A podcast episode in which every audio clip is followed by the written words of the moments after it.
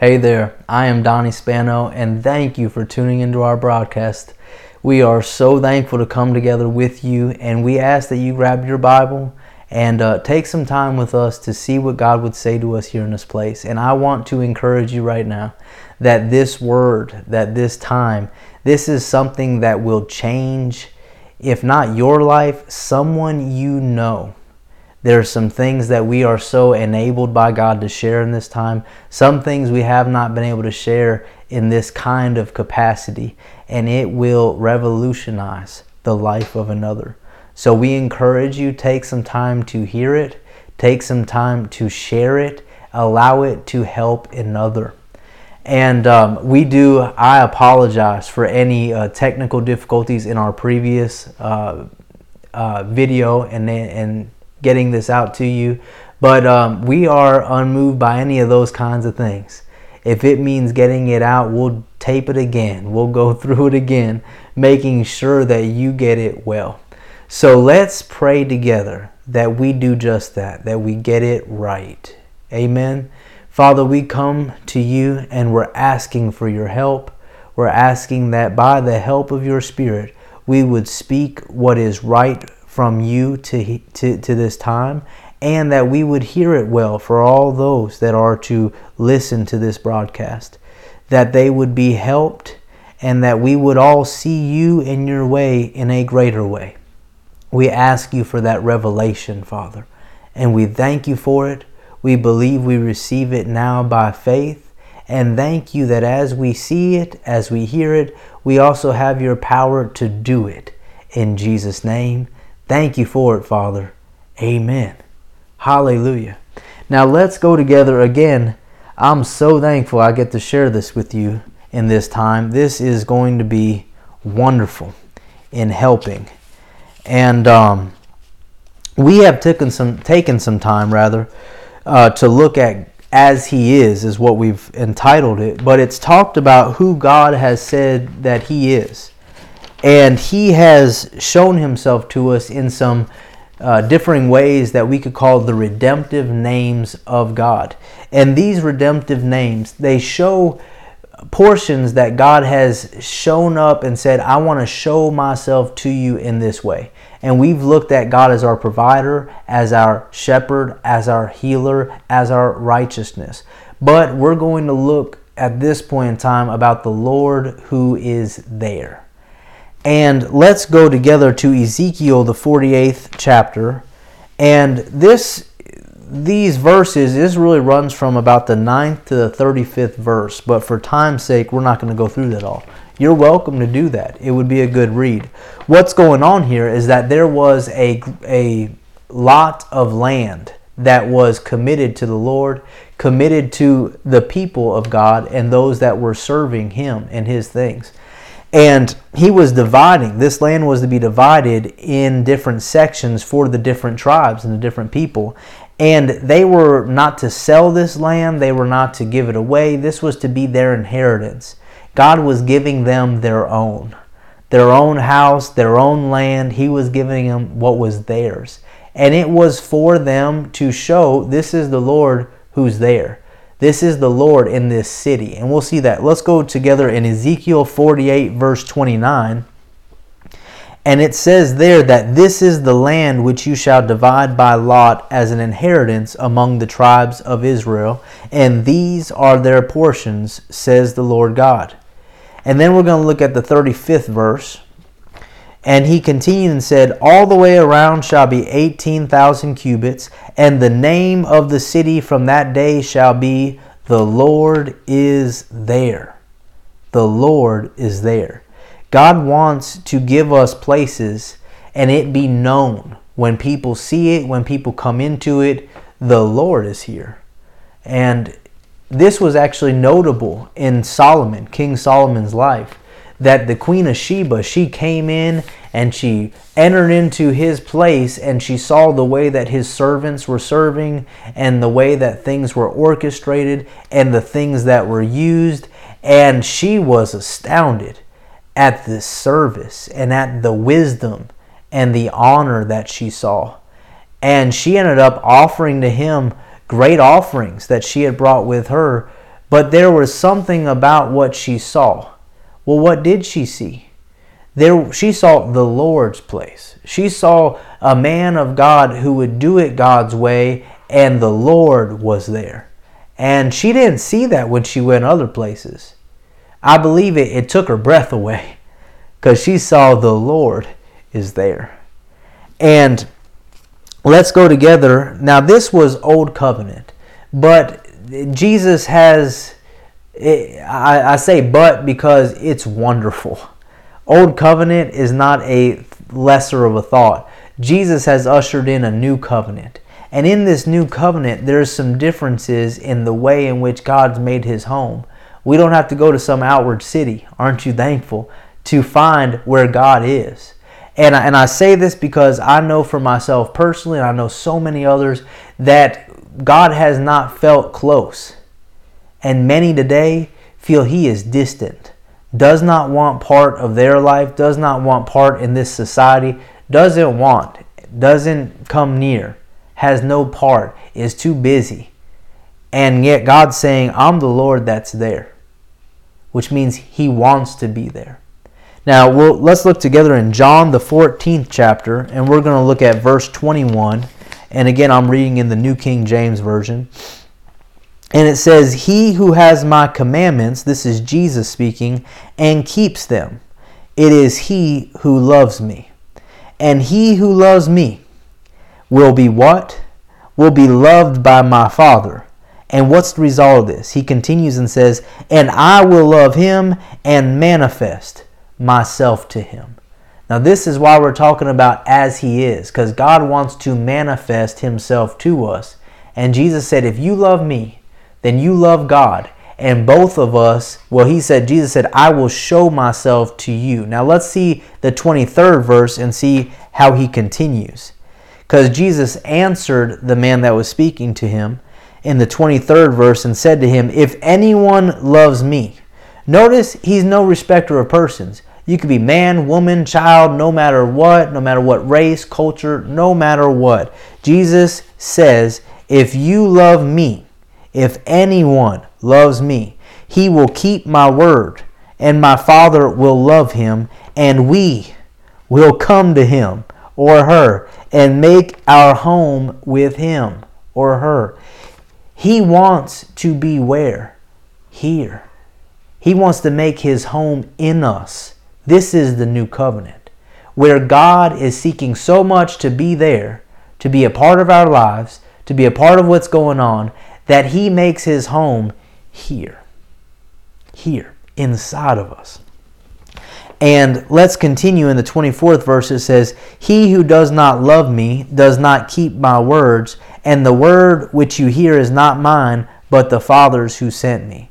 So we see here Jesus had this principle in his life and ministry. He said, I only do what I see the Father do. I only say what I hear the Father say. And he gives us these words about how God and him will make their home in us when we love them and do what they show us to do, keep their commandments. And he goes on and shows that, thank you, Father, the very words he's telling us are not his own. He's showing us the faithful nature. And so let's, yes, sir. Thank you, Father. Jesus and God the Father endeavor to make their home in us. They endeavor to be so close that they're right on the inside of us. Now, I realize, and as I shared with you early on in my life, that God was far from me. In my thought, in my heart, you know, I felt, in my emotions, I felt like God is far out from me and the life I was living, I felt he didn't want any part of it. Didn't want that I was not worthy, was not worthy of him having any part. And that he had so many other things going on that why would he want to take the time to spend it here in what I'm doing? It didn't seem that important. I didn't seem that important. And yet, go with me, if you will, to Hebrews, the 13th chapter, and we're going to look at verse number 5 in Hebrews 13. And again, I'm going to read to you here, and we have it there for you to see it in the New King James Version. And it says, Let your conduct be without covetousness. Be content with such things as you have. For he himself has said, now this is God himself has said what? I will never leave you, nor forsake you. When? Never. Never. But I've been getting high every day. He said never.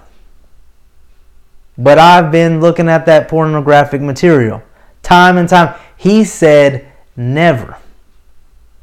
Never. Can you see where a traditional mindset goes elsewhere? Because the thought is, I'm in this. I'm not doing right. You and me, when we get born again, we're recreated after our spirit. This is who we really are. It's the inside. It's where Jesus and God the Father make their home.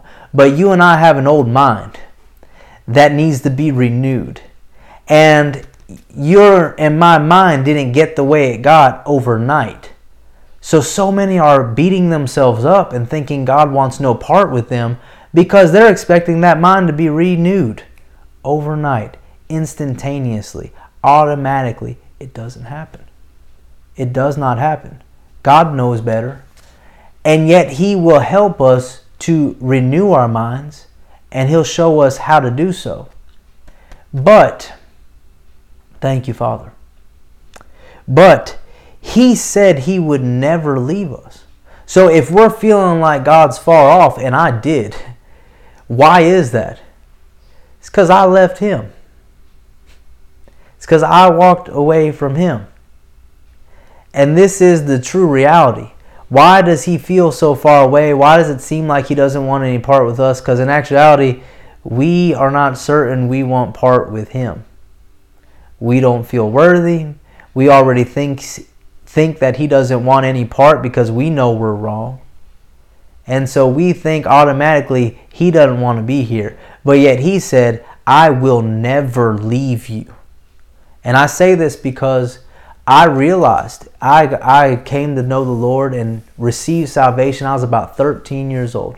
I grew up in a Catholic background and had some of that, but between 8 years old to 13 years old did not know anything in, in regards to religion or to, to God's things at all. And um, and at 13 years old, I was at a Newsboys concert and I saw all these Christians gathered together and I thought I have not seen so many Christians in one place in my life. And I think it was there in Lakeland, Florida. Gave my life to the Lord. Received Jesus as my Lord. And not long after, God enabled me to be filled with the Spirit. I, I had I had experienced and grew in God wonderfully. And yet I had this old mind. And I had thoughts, suicidal thoughts, that prolonged and continued. I mean, I can remember being nine years old at the start, at, least, up until my early teenage years having suicidal thoughts, thinking about taking the whole that whole pill bottle, envisioning it, seeing it.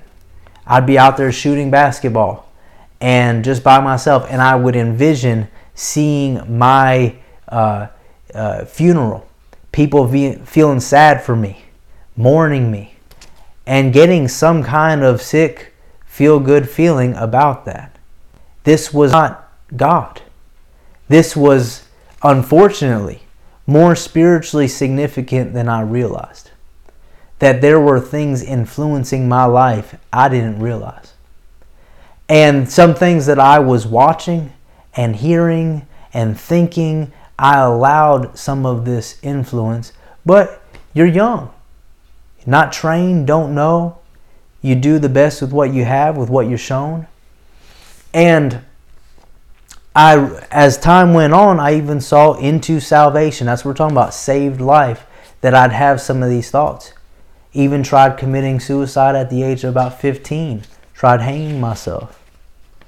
And at the age of about 16, had an infant sister at the time in my mom's arms. My mom's trying to get in my bedroom. I have my back against the door and got a dull blade I'm running across my arm in some of these same times, I thought it would be a good thing to inflict punishment on myself, burn myself with a cigarette, What is this? This is dark, and this is distance from God. But I'm born again. And he said what?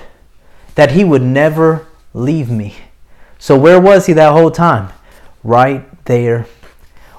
Waiting for me to be open to him, waiting for me to want him in my life. He's right there. And yet, so often we're thinking we're waiting on him, waiting on him. He knows we need him, he knows we need his help, he knows, and he's waiting on something. Go with me to James 4. He's waiting for us to open the door. In fact, we see this very principle. Jesus said, I stand at the door and I knock. If you open, I'll come and I'll dine, I'll sup with you. It's for us to open the door. We're going to look at James 4 8, and I believe we put it up there for you to see it as well. And he said, Draw near to God, and he will draw near to you. So, who starts this process? Are we going to wait on God to draw near to us and then we'll be near Him? No. He has gotten as close to us and He has given of Himself so much that it's up to us right now to go, God, I want you. I'm going to come close to you. And when you and I draw near, oh, hallelujah. When you and I draw near, He draws near to us.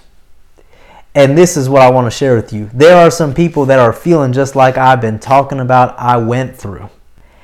And when He draws near, He is light. And there's no shadow of turning with Him. The things I described to you the suicide, the depression, the anger. I remember when I was behind that door and I was running that dull blade across myself. I was upset because my mother is trying to get in the room and she's bothering me right now and I opened up, I flung that door open, almost knocked her back. Thank God I did not. And I saw my infant sister, her expression. And she was terrified. Months old. And I felt like a monster. And, and something changed in me. It was at about the age of 17, going on to 18 that as you could tell, my life was going the wrong way. I'm saved, born again, baptized in the Spirit of God, but my life is going the wrong direction. I'm allowing some wrong things. And um, 17 turning 18, I decided I need to change, or else there will not be much left to change. And I'm not just going to hurt myself, it's looking like someone else will be hurt too. And so I rededicated my life to the Lord, gave myself back to Jesus. And um, not long after, I made some choices of changing my living situation. Made some changes knowing that if I don't make these changes, I won't continue and go forward well. And as I did, there was not long after that I was really sick. I mean, felt like a flu that just overcame me and I'm throwing up and and I remember in the midst of that I woke up in the middle of that night and now this is an experience. I'm not saying that this will happen for you know, for you personally, but I'm just sharing with you what happened in my case. And in the middle of the night I wake up and I hear a shrill of a voice. And it's saying, it's screaming, but yet it's not audibly loud. And it's screaming no. And the voice, if I can describe it, is like the voice of a woman, but not like anything I had heard, not human like. Something of a different nature. And it's not like, you know, we're in a house, there's other houses next to us in, in residence, and it's it's not like it's someone next door. It's not like it's someone on the street over that needs help. It's not and as I look back on it, I'm realizing more and more that was leaving me. That was more spiritual than I realized. I opened myself to God. I said, Lord, I draw near to you. And He drew near to me. And when light came in, darkness went out.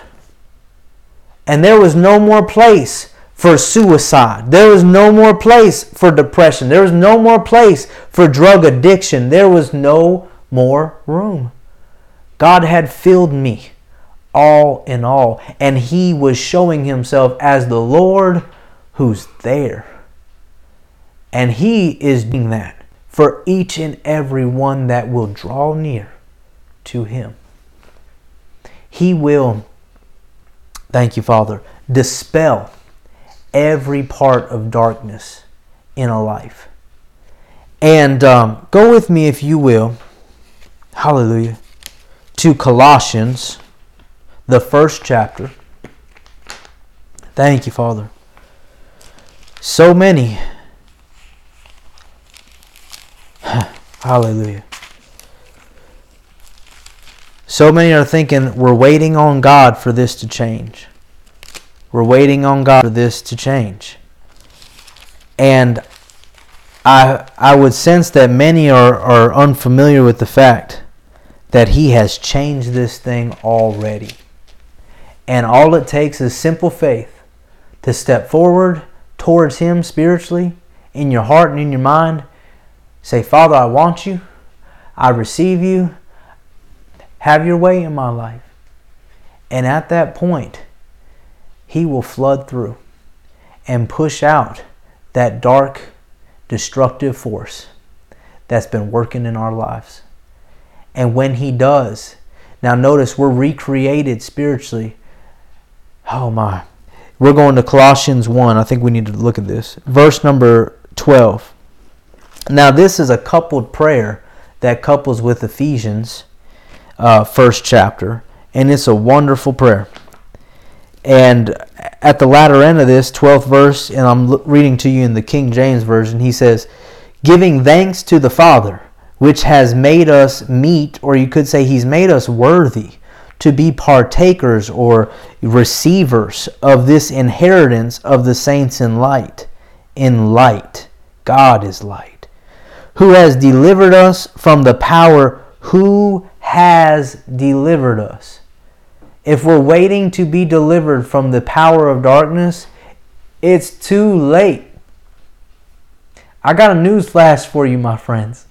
It's already been done. It's already been done.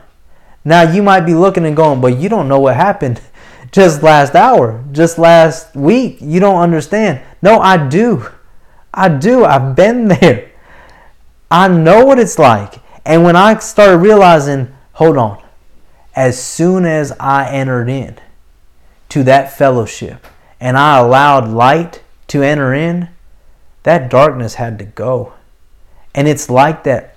If you were to turn on a light, if you were to get the brightest candle you had, depending on what remote village you're in, and you put that light on, that darkness has got to go. It can't stay in the presence of light. And I want to share with you this is what makes you worthy. God Himself said, I'm coming to make my home in you. He is vast. Think about this God's Word created this universe. All that we, I, I like to say it this way the much we don't know and the little we do was created by His seed. And the scriptures tell us that, that words are seeds. He created this whole universe with His seed how much bigger is He? And yet, in Ephesians, the third chapter, it says that He fills us all in all. He's coming inside of us, making His home in us. The one who created every galaxy, the one who created our great star, the sun, and the one who caused His very word to go forth and create it all and then still maintain it and keep it by its same working power. That God is filling you and me all in all. How vast are we to have Him make His home in us? How valuable, how worthy are we to have Him make His home in us and Jesus with Him? So you can see the lie to think so small of ourselves, like we're nothing. God says we are so valuable. So valuable. When He's looking for real estate, He looked no further than you and I and when that's where I want my home to be.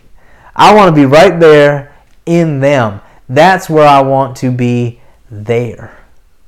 This is the Lord who is there. People ought to be able to look no further than on the job at you and I, than in the neighborhood of you and I, than in the church of you and I to see Jesus, to see God who is there. And why do I say this? Because I wish that we could say that He's been able to be in every one of those places, but He has not. Because we have not all drawn near. But we can make that simple change right now. And I want to invite you to do that. We'll lead you to do that. If you don't know Jesus as Lord of your life, now is the perfect time. And if you sense like now is the time you need to do like I did and rededicate yourself and allow light in, I encourage you, you're making one of the greatest decisions you can make in your life. Why do I say that making Jesus Lord of your life is the biggest decision? Because it has it is the choice that affects your and my eternity. There's no other choice like that that will affect our eternity.